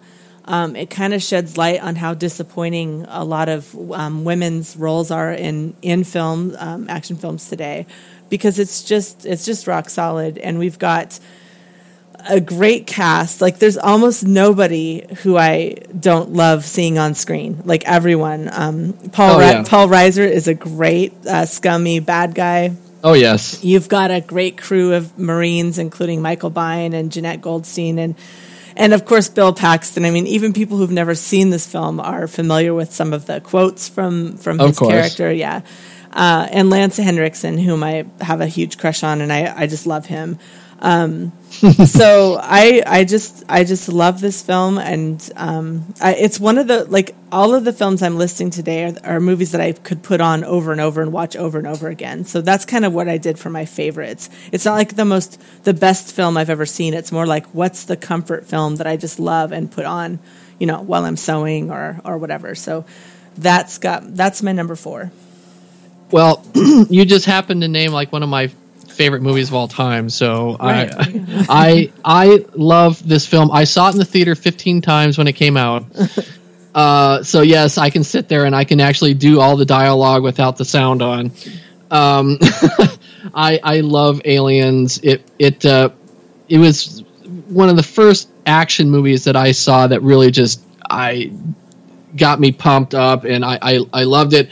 And you know, as for it being horror or not, I played it on my horror movie night, so there, There you, go. Yeah. Um, so my number four, uh, moving up a little bit in time, uh, 1964's uh, Blood and Black Lace by Oh. uh, Mario Bava. Um, first of all, if you ever get to watch this film, you have to watch the restored Blu-ray uh, from Arrow. It is, or yeah, it, it is absolutely. I mean, stunning to look at. The the the use of color, uh, light and shadow in this. It is just amazing. The the color palette that Mario Bava was able to use. It, uh, there was a book, uh, and I forgot the name. Uh, oh, uh, John Alton wrote a book called Painting with Light that was all about black and white cinematography. And even though this movie is in color, I, think Painting with Light also applies to this because the the use of different colored gels for the different uh, the lighting and these different scenes. There's a scene that takes place in this antique store where this one girl is being stalked in there, and there's a like a big purple light that keeps flashing on and off, and then there's a green light, and it's just and these and it's just so stark and and amazing. And also, let's you know not forget this film is the blueprint for all Giallos that followed. Um, Yeah, is it considered to be the first or well, it, it's considered to be the first full flowered Giallo. Uh, Bava also made a film uh, before this, a black and white one called "The Girl Who Knew Too Much," and that's kind of an embryonic Giallo, but it's got a lot more humor. okay? Yeah, Uh, it was released in the U.S. as uh, The Evil Eye, um, but uh, this film it's got Cameron Mitchell in it, and I, I love Cameron Mitchell regardless of whether the movies are good or bad. I always like yeah. Cameron Yeah. and because he's one of those actors, you know, character actors who was in a lot of Yes, bad films. Yeah. but he always gave like hundred percent. Yeah. He, he's just in a lot of films in general. Yeah, Yeah. he was a, he was what you call a working actor. Yes. He was always doing something. Mhm. And uh, plus, you know, a lot of beautiful women because it takes place in a modeling agency. Uh, you know, someone's killing the, these models, and um, I, I, just I think it's a, a wonderful film, and it's the pacing of it. It, it, just moves, moves, moves, um, and it's it, it really did lay the groundwork for all the Giallos that followed, and and to a lesser extent, you know, like slasher films of the '80s as well. Mhm. And uh, and I just love this film. Awesome. Cool. Yeah, as you know, I'm not a big Giallo fan, but I do like to ch- cherry pick the good ones, and so I'll definitely I'm I'm going to have to watch this one because I've never seen it, and I don't want to look at any stills from it. I want to see it, like you say, like first time all the way through. Cool. okay, this is the one you're going to mock me for. this is the one where you're going to lose listeners. I loved um, Bram Stoker's Dracula from 1992 so again, we're you're really getting a window into like a specific time of my life. I think um, I did see this one in the theater. I am such a, a freakish fan of of Bram Stoker's novel, and it's amazing how few um, films even try to track the novel, and Yeah. this is one of the few that does. And I think that is half the reason I loved it because they it had the whole overwrought um, you know, wax cylinder recordings and letters and journal, like that kind of a um, story structure. And also the costumes in this. Um, they spent more on the costumes than the sets. Uh, they had lots of practical effects. And it is just, in my opinion, a an extremely watchable, histrionic, like version of Dracula, and I, I love it. I stand for it big time. as soon as you said it, I was like, it's because of the costumes. it's not though it's everything i just i just loved it and you know people love to joke about how much keanu reeves uh, sucks in this but it's He's like pretty dreadful. Yeah. i feel like there's no performance in this that's great it's like it's almost like a corny like stage play or something i mean uh, it's very operatic. Yes, yes. Um, and I think it's going to be increasingly remembered in a fond light. Um, but I enjoyed it in the theater, and Gary Oldman. I, I guess I also like, if we're talking about Count Dracula, I really like the sexy slash repulsive version of Dracula, right? Yeah. Because like we have, we often have the just the sexy Dracula. We're seeing a lot of those lately, right? Like Luke Evans, and I don't know. We're just seeing these like sexy Draculas, which I find boring. And of course, the like Nosferatu repulsive Dracula is out there. But I liked Gary Oldman because he was both, and that was really compelling for me. Again, I'm like, when this comes out, I must have been like 16. So, you know, this is pretty pretty sexy, exciting stuff for me. And um, it, again, it's one of those. It's like my favorite one to put on while I'm working, like in the background. And I I know all of the dialogue, so um, yeah, I'm a I'm a big fan. And the costumes, yeah, can't say enough about how awesome those Yeah. are. Well, uh, first of all, um, for as far as the costumes go, uh, I will let you know that um, about half an hour from here, uh, a place I've gone for my birthday, my birthday dinner for the last couple of years, uh, uh, Francis Coppola has a, a a a big vineyard up up in Geyserville, and they have a restaurant called Rustic. And in there, it has props and stuff from all of these movies that Coppola's made, and they have a bunch of the costumes from Dracula in there. Oh, that's you would probably go nuts. Over. I would, and you know, I've never heard anyone talk about the designer, um, Iyoko Ishioka. I think I'm not Yes. with the names, but I mean, she did amazing work, and Mm-hmm. um, that like I've I've sewn a few years ago. I made a um, like a women's blazer with the the kind of like creepy red. Like muscle looking armor like effect. I used paint and thread and you know, of the armor that he wears at the beginning when he's out there, you know, killing Christians or whatever. Yeah, they have that armor there. Oh yeah, of course I would love to see that. Um, yeah, hopefully, hopefully the restaurant has some vegan offerings there. So Uh, I, th- I believe they do. Yes. oh, awesome, awesome. Yeah. And, and also, just to surprise you, I have that poster framed uh, in my office. Oh, cool, cool. Yeah. I Yeah. saw that in the theater as well. And like I I have to say, it also spawned. Um, I think it was one of the bigger influences besides Hammer for uh, Dracula Dead and Loving It, which is such a Oh, like such a silly, yeah, so much fun. Especially the big like butt hair that he's wearing. The big Yes. like like that was so great and comical at the same time. Like loved it. Ah, so okay, so that was your number three, right? Yes. Okay, uh, so my number three, uh, going back in time again uh, to 1932, uh, uh, is Vampire, directed by Carl Dreyer, Oh, yeah.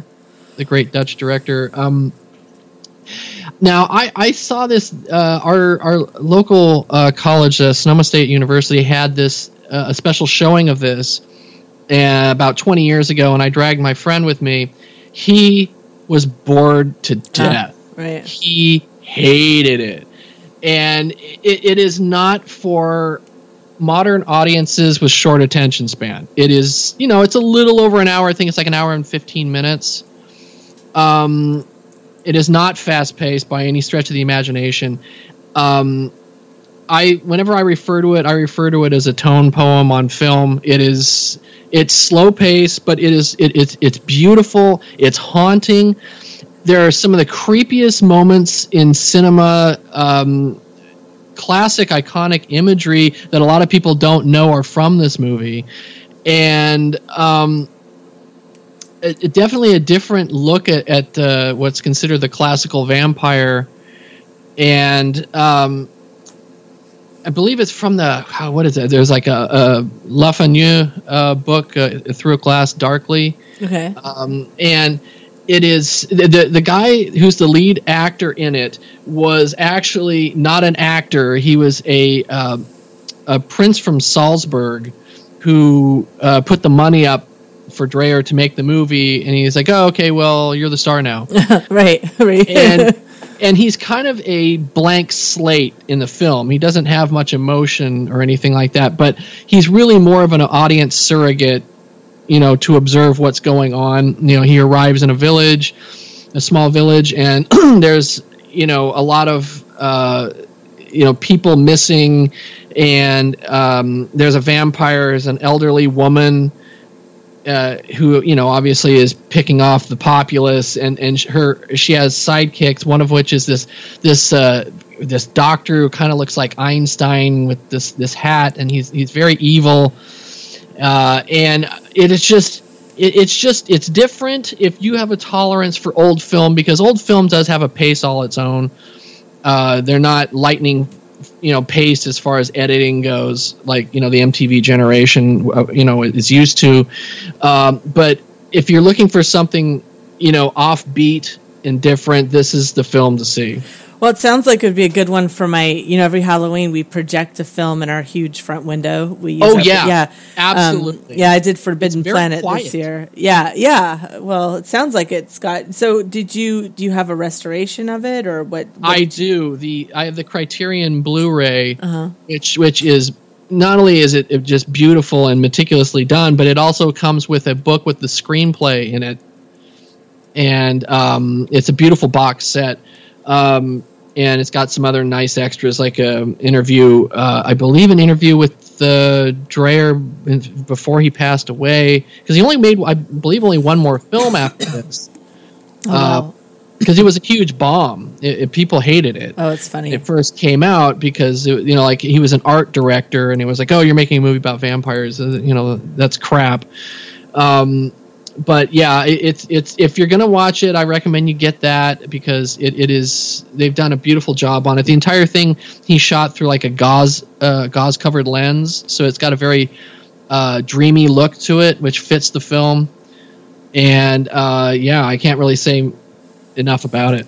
That's uh, totally tangential, but that um, that Chilling Adventures of Sabrina has a weird effect for the filming where it's blurry like that, which is Mhm. kind of rare to see. Um, you know, today uh, it's kind of uh, odd, an odd choice, but um, yeah, that that looks like a that looks like a good one. I've, I haven't even heard of that one, so. um, Really? Yeah. Um, I feel like I've seen like a poster, but that's just not ringing a bell. I Uh, I'm not an older like golden age Hollywood person. Like you're you've got some old films in this list today, so it's very cool. Well, I tried to spread it out a little bit. Um, do you have a Blu-ray player? yeah, yeah. Oh, you do. Okay, yeah. I recommend. Same thing with Blood and Black Lace. You're getting that's you need to see that on high def. Cool. Well, you know, I've mentioned. I mean, I find anything kind of silent or early um, talkies. You know, they are pretty slow. They're they're they're a little painful, but man, my family they just can't tolerate those at all. I'll I'll be watching that by myself. I'll tell you. Probably, yeah. but yeah, honestly, it, it is. It's such a quiet film. It's not a silent film, but it's a very quiet film, Uh-huh. and that would actually be perfect to project uh, at Halloween because it, it is uh, just the imagery in it I was alone. gonna say yeah, is- it's is visual. great. Cool. Okay, so we're down to number four, right? Uh, number, you're number two. I mean, Oh, number two. Sorry, My- we're going yeah. reverse order. reverse order. So I've got the thing from 1982 by John Oh, Carpenter. I again, this is one that I can just have on and listening to, and of course, there's a few scenes where I absolutely have to watch.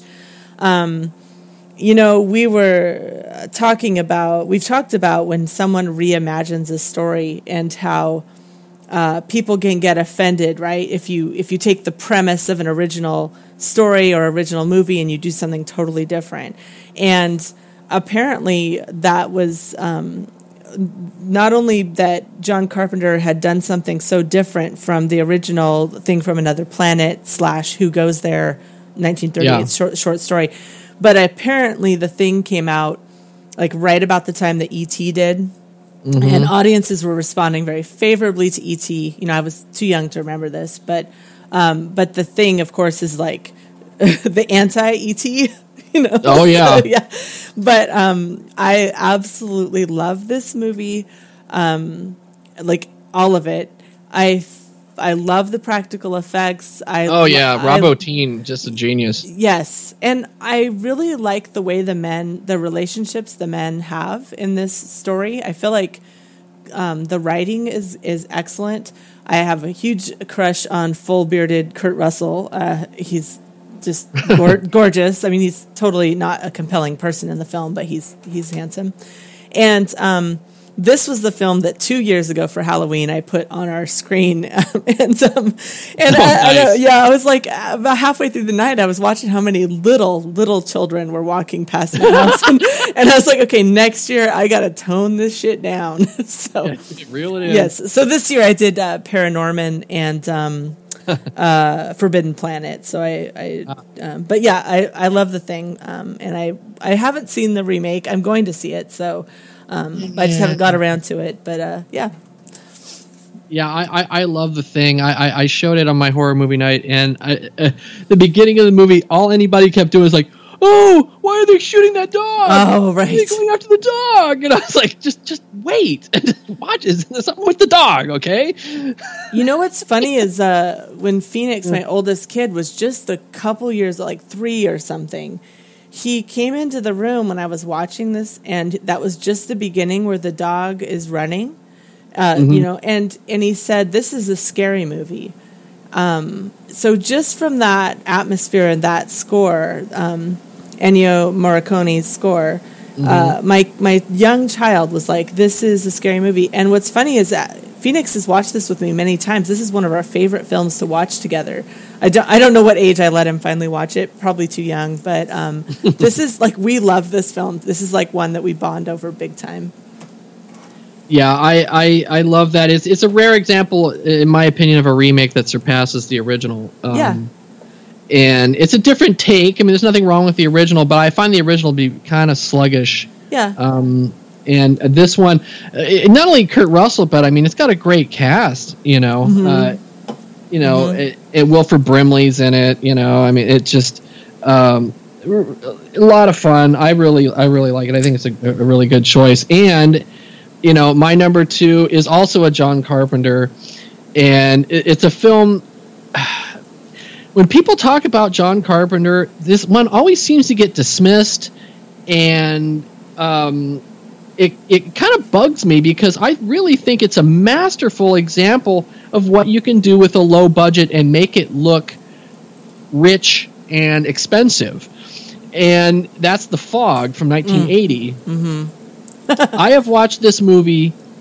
I mean, I can't even count how many times, eh, over and over and over again. And it's and ever since they came out with the restored uh, the Blu-ray of it, it, it it's a completely new experience now. Because before I always saw it uh, like on a pan and scan, you know, on TV or on a VHS or something. And there's now there's stuff that you could never see Right. on you know before, and you know uh, it's all filmed near me.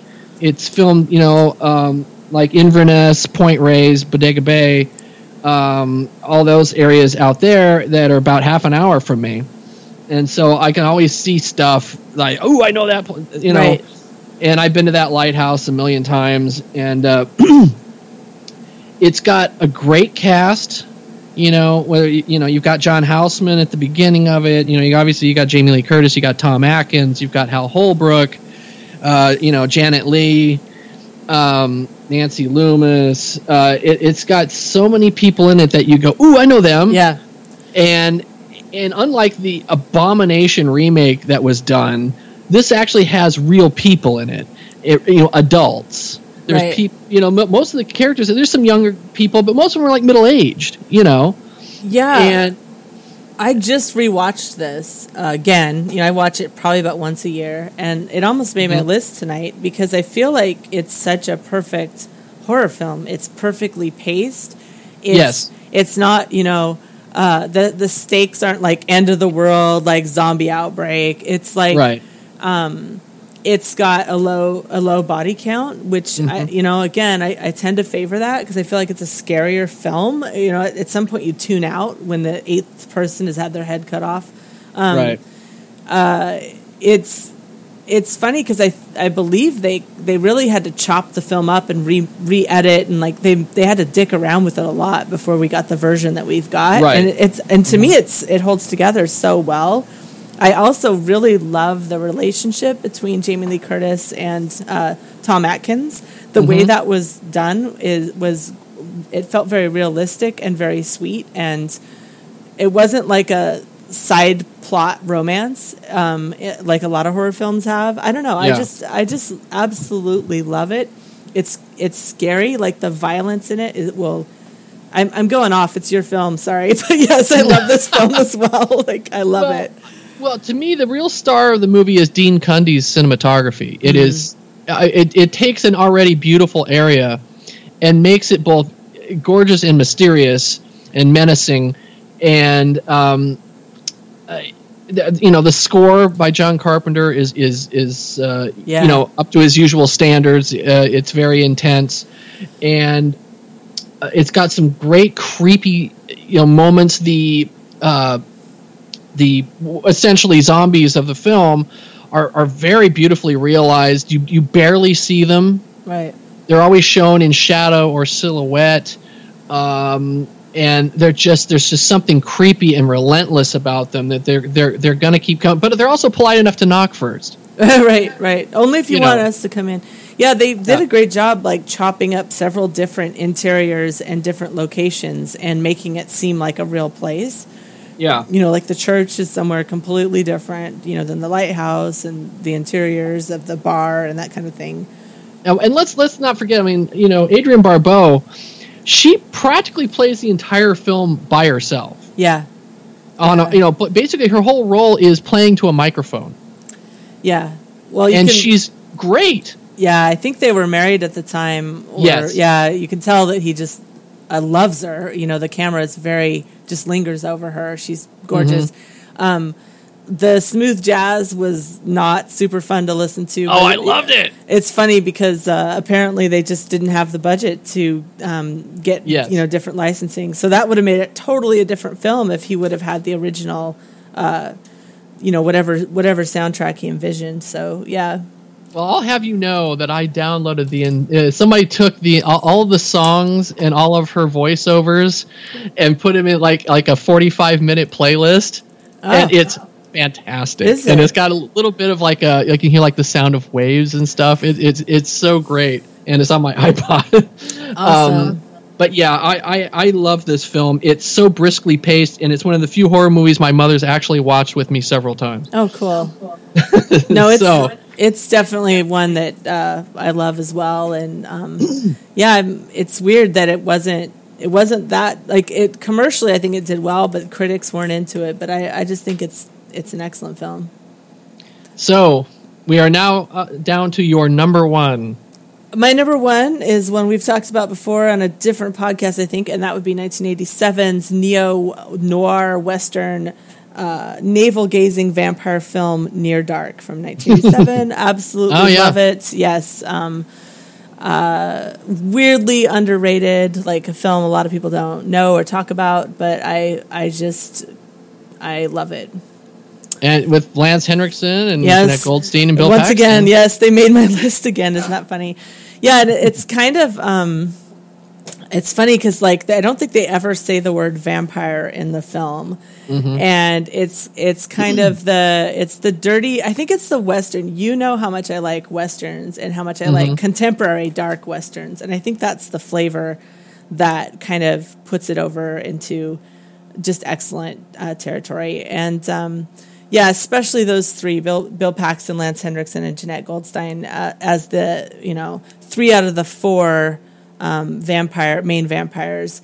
Um, they're great in it. They're they're creepy. They're sexy. They're dirty, and um, there's that whole nomadic aspect, which um, you know, anytime you had a vampire movie, you've got that problem of bodies, right? Like how many people can you really get away with killing, right? Before Yeah. people notice, you know. Um, but I I love the film and now I can't remember who does the soundtrack. It's not it's not Tangerine Dream or maybe it is, but um, it's just such an iconic film and I, I want to hope that it's influencing more uh, filmmakers. So we'll see more films like it because it kind of has its own thing going on, and I I just love it. Yeah, it's definitely one of those movies that like when you when people talk about horror movies from the '80s, it, it's one of those ones that just seems to kind of like uh, get lost in the shuffle and people don't talk about. But it really is a fantastic film. Yeah, and um, every single second that Bill Paxton is on screen, I am just loving it. Oh yeah, Like, he, he, it's the so shit, shit kicker uh, vampire. Yeah, yeah, and the, there's a scene right in the middle at a bar that is. I just feel Mhm. like you could have a film class on that scene. It's so well done and so scary, and and has a great. Um, all, these events are taking place as a series of songs plays on the jukebox, and it's just such a great scene. And um, yeah, absolutely love this one. So, when you said earlier that there was a film that I was going to make fun of you for, I swear to God, I thought you were talking about The Lost Boys. Yeah, you know, Lost Boys is fun and like, uh, but I don't. It's weird. I've seen it so many times, and I just showed it to my oldest child for the first time like last month. but I don't have it as a favorite. Um, probably because I don't know. I just um, because I could only have five on the list. You know what I mean? So yeah. Well, I, I I actually love Lost Boys. It's so 80s. Mhm. Um, it's brutally 80s. um, and you know, let's be honest. I, I know I saw your thing on Facebook. It's all about the the shirtless, muscular sax player. That's right. I mean, and he's really playing the shit out of that saxophone. Uh, I can't remember Tim Cappello, and I believe he was. Um, he's an You know his actual. No, he's a real sax player. He was Tina Turner's sax player. That's fantastic. And you can see scenes of him uh, on stage with her, and they are uh, doing a sexy little number together. Like he really can play, and he really has that greased up, muscular body. Yeah, um, the ponytail. yeah, I my uh, I get in fights about Lost Boys every year because the hottest Lost Boy is Dwayne, and there's just no arguing with me about that. Like everyone needs to just shut up. Which but is um, Dwayne? he's the dark uh, haired. Uh, he has like three lines. Um, I think it. Oh, what is the actor's name? Like Billy something. So it's not Alex Winter. nope. It's not Paul. It's not. Um, it's not Michael. Jason Patric is so annoying in this. Um, but you he know, does look disturbingly like Jim Morrison though in that film. Oh, I don't think so. That's like if I grew a beard, I'd look like any guy with a beard. He just has his, he has the same hair as, as Jim Morrison. no, but um, the Lost Boys is fun. Uh, It's funny. I, as a twelve year old, thirteen year old, I I watched it a lot. Um, but yeah, good good soundtrack too. I, I, I, sorry for distracting you from your. Yeah, it's easy. I'm easily distracted. Oh, and I will say one more thing about Lost Boys: the Cole Stratton, Janet Varney riff tracks of Lost Boys is excellent. So, Oh, really? Yes, give it give it a listen. It's good. Okay. Um, so my number one, I mean, uh, okay. It- everybody that knows me is already fast forwarded through this part because they're like, "Oh, gee, I wonder what your number one is." Uh, and it, it didn't used to be. I will be honest with you. About twenty years ago, it didn't used to be. Um, I, I used to despise this film because I was like, man, why is it just why is it so violent and loud? Why does it have to be so you know? I don't get it, you know. And then like now it's like I think I've seen it like a hundred times, and it, it, it's Suspiria um, Uh huh. from Dario Argento. I I love this film. I it just it it got to a point with me where I it just it won me over and. It, it's uh, I, I had talked earlier in, with Blood and Black Lace about how you, you need to see a uh, you know a Blu-ray of it. The the one that came out from Synapse, the 4K restoration of it. Oh my god, It- it's I mean the movie is already a beautiful film, but if you ever if you have access to it, you've got to see the Right. 4K because it is stunning. Um, the color palette in it, the uh, it, it's almost like well, I, I believe Ar, you know Argento himself called it a fairy tale for adults Right. and it really does have that fairy tale kind of feel to it. Um, er, uh, you know, originally he had wanted to have uh, the girls at the academy um, played by twelve-year-olds, but then his father was like, you know, you really can't be killing twelve-year-old girls off. Rein it in, know, dude. Creepy. with, with, with dude. barbed wire and Right. stuff, you know. Um, and so what he did instead was he made all the doorknobs higher Uh, so they have to reach higher for the doors and stuff and, he's, and like you, you'll notice like all the the ceilings are very high Um, but just the, the the set design, the use of color, it it just pops off the screen, and it, it, it really it sucks you into this this other world that doesn't necessarily make a lot of sense. Yeah, there's some there's some things in it where you kind of go, huh? Right. What? You know, but in, in the end, it, it just absolutely uh, wins you over, and it it, it envelops you. And uh, every time I watch it, I, I I can never just walk away from it and get a sandwich or whatever. I mean, I'm constantly uh, enthralled by it, and it is. Uh, it's a film that it's it's really a woman's film. Because there's really only one you know male character in the film at all that's given much to do. And and that's Udo Kier who is in one scene as a psychiatrist. And then to a lesser extent he brings over a um, a professor of witchcraft uh, who who talks to Jessica Harper.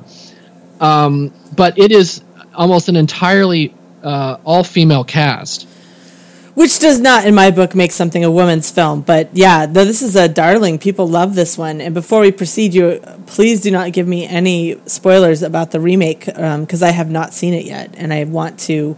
Um, Oh.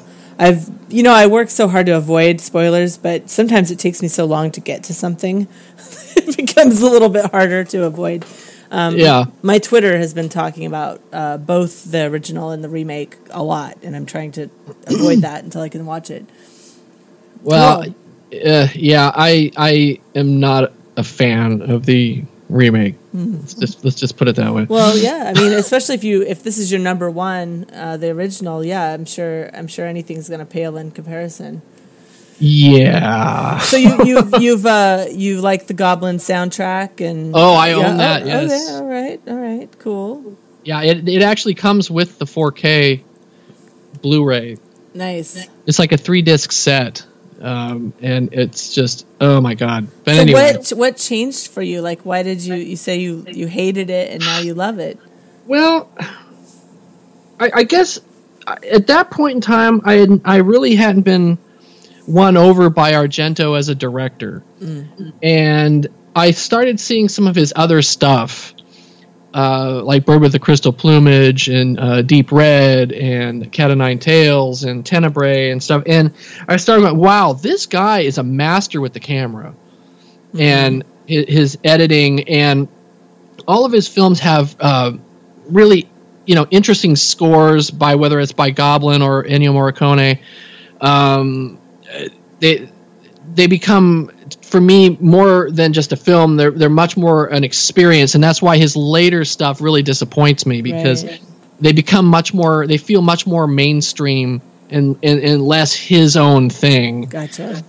and I, I think he he's really one of those directors, at least for that tw- roughly twenty year span of his career, uh, who could be said in the same, you know, uh, company is is, is like a Hitchcock as an auteur. Right. Um, I mean, his films aren't for everybody because not you know because they are very violent, and if you're not into that, that can really you know. I would never make my mother sit through Suspiria right. you know, I, I actually showed her like the first five minutes of it and then cut it before any of the mayhem began. And uh, you know, and she was able to go, "Oh yes, that that looks cool," and you know, like the the color is beautiful and this and that, you know, and the soundtrack's interesting, you know. But I was like, "Yeah, I'm not gonna watch, make you watch the rest of this." So anyway, Yeah, I was But- just talking about this with a friend last night because she was telling me some of the stuff she likes to watch, and um, I, I feel it's so irritating when someone tells you to watch something when they don't know what your taste is. You know what I'm saying? It's like it's like there's a lot of stuff I like that I absolutely know my husband wouldn't like or that you wouldn't like, and it's like part of part of that relationship is knowing what that other person is into, right? And Yeah. instead of just blanket, oh, this is my favorite film, so you're gonna love it. It's like, uh, not necessarily. yeah, I try and gauge the crowd if I'm going to show something. You know, Right. there's certain movies that I've wanted to show for my horror movie night, and I thought differently right. Because I was like, nah, is this going to bore them? Uh, you know, because modern audiences either if if uh, you know an old film's too slow for them or is this too violent for Right. them? I don't know. So I yeah. I, well, we you know. um we I know we've got one more uh, thing to get to, and we have a long podcast today. But you know, we just had this happen. Uh, my my B movie compatriot, she got married about a year ago, and so her husband Mm. comes to B movie nights, and so there's been that kind of reshuffling because I I tend to like to watch these '80s like sleazy, Mhm. you know, bulge packed like punch out um, films. and the new guy, you know, Nicole's husband Ian, he doesn't really like those. And a few months ago, I showed Plan Nine. I thought, oh, everyone's gonna like Yeah. Plan Nine. He was about to perish. He was so bored. And oh my god, that's such a wonderful yes, film. and we rotate who picks films. So two weeks ago, he he picked um, Street Trash from 1987. Wow. and it, went- it went over so poorly with everybody else. And he literally felt bad. And I'm like, dude, I said, there's no apologizing on B movie night. You just like, we just got to pick up and move on. But that was a rough one. Oh my God. I think he might be one of those into like a hobo with a shotgun. You were saying a hobo with a shotgun. Oh my god! Well, he also had us watch Meet the Feebles, so I'm like, listen, dude, you gotta you gotta pull it together. Oh, together. wow. Yeah, yeah. So, um, but yeah, it's you know, it's it's always hard when it's something you love and you put it on and you look over and your friend is either offended or bored. You know what I mean? You're like, oh damn, so, or both. In the case of Street Trash, it was boring and offensive. It was mostly just boring. So That's a magical combination. Oh yeah, it's quite a slog. Okay, well, th- so anyway, that's our top fives for this year, and um, you know, I- I'm sure we'll mix it up uh, at a, another time. Uh, so, uh, thanks again for joining us for our late Halloween special. But before we go, uh, I'd like to take this moment to say a few words about uh, the late great Stan Lee, who uh, passed away at 95 this last week. Um, uh, you know, I grew up reading comics. Uh, I started reading comics when I was four years old, and I, you know, I was kind of like 50-50 Marvel, DC, and then I would get some other stuff like Archie or Uncle Scrooge or whatever. But really, uh, Marvel Comics was the the the first comics that felt like you were reading about real people, whether or not they were superheroes wasn't the point. Uh, I mean, you never heard about Superman or Batman or Wonder Woman or whatever, you know, having issues with paying the rent Mm. or uh, dealing with racial inequality or, um, you know, any, any type of thing that, you know, everyday people have to deal with.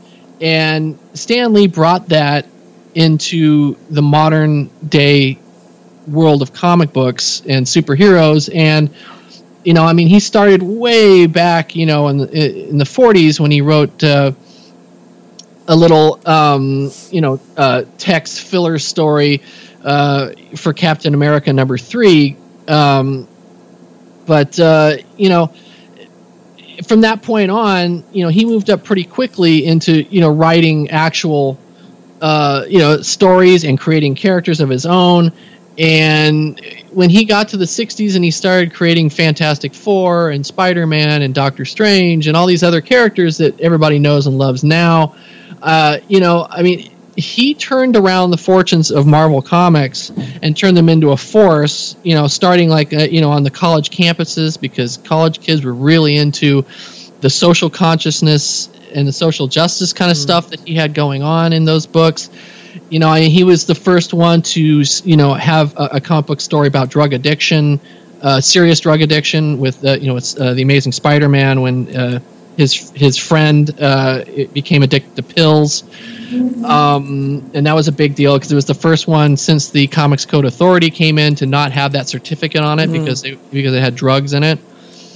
Um, you know, and with you know characters like the X Men, you know, he, he used them as a, a, a way to talk about things like you know racial prejudice and uh, you know when I found out about him passing away um, last weekend, I was surprised by just how upset I got. And I mean, I actually cried tears that I and I I was like like he was somebody that I knew. And I think thanks to the way he promoted himself with like the Stan Lee soapbox that they had in every issue of comics, and then Right. later on, you know, of course, his um, uh, his cameos in you know the various Marvel films. You know, he became kind of like everybody's you know uh, favorite grandpa, Right. and there's so much great about the man. He was a complex man. I mean, you know, people talk about oh his arguments with both Steve Ditko or Jack Kirby about compensation or whatever, but you know, people also tend to forget that Stan Lee was not the owner of Marvel Comics. He didn't control the money end of things.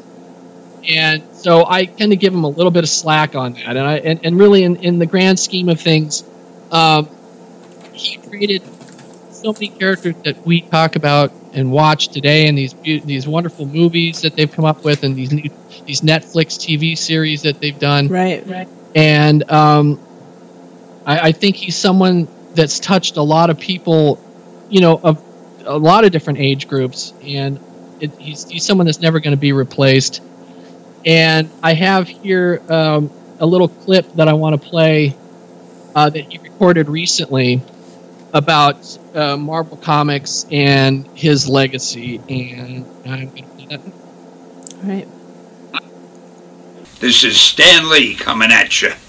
Want you to know, Marvel has always been and always will be a reflection of the world right outside our window. That world may change and evolve, but the one thing that will never change is the way we tell our stories of heroism. Those stories have room for everyone, regardless of their race, gender, religion, or color of their skin. The only things we don't have room for are hatred, intolerance, and bigotry. That man next to you, he's your brother. That woman over there, she's your sister. And that kid walking by, hey, who knows? He may have the proportionate strength of a spider.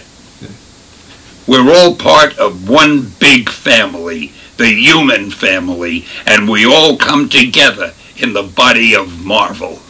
And you, you're part of that family. You're part of the Marvel universe that moves ever upward and onward to greater glory. In other words, Excelsior! So anyway, um, you know, there's there's a lot of people out there that you know, like I, I don't know if anybody if you saw any of this. There's um, Bill Maher, uh, you know, yeah, made fun of it, right? And you know, which is an asinine thing to say. This is someone who who shaped people's childhoods, Right. and there's a lot to be said about people who uh, bring the arts, whether it's writing, whether it's it's painting or or film or music or whatever. There's a lot to be said about people who give that because it, they bring joy into people's lives, and and he certainly did. Yeah, well, uh, you know, um, I believe comic books are a completely valid thing to read, and it is reading. It's not practicing to read; it's literally reading, and it's one of those things that um, children. Uh, I mean, are, are we pretending that children like to go to school and sit there for nine hours and be taught how to read, or are we being honest that they want to read comic books? I mean, um, so to disparage that whole uh, world is, uh, yeah, it's asinine, it's rude, and it's not realistic. Yeah. So anyway, um, he'll be missed, and now uh, you know, and we still have a couple of cameos of his to look forward to. So next year, so uh, I believe he did one for Captain Marvel and one for uh, the next Avengers. So you know, that'll be nice. Yeah, well, um, I know that you were the first person I thought of when I heard that he had passed. I I knew that you know he was hugely influential for you. Yeah, absolutely. I actually have a, a big framed picture of Stan Lee sitting in a typewriter with all the Marvel superheroes behind him. Mm. And it's a it's a really uh, really cool picture, and I'm I'm glad I've got it. And it's autographed by him. So, um, so uh, as always, you can reach us at uh, moviemorgue1 at att.net and check out our Facebook, Twitter, and Instagram feeds if you're so inclined. Uh, great news our program will now be available on iTunes starting next month. Uh, join us on our next episode for our Christmas holiday special with lots of stocking stuffers and other surprises. uh, until next time, as Stan and Spidey say, with great power comes great responsibility. and we'll see you in December. All right. Good night, Tim.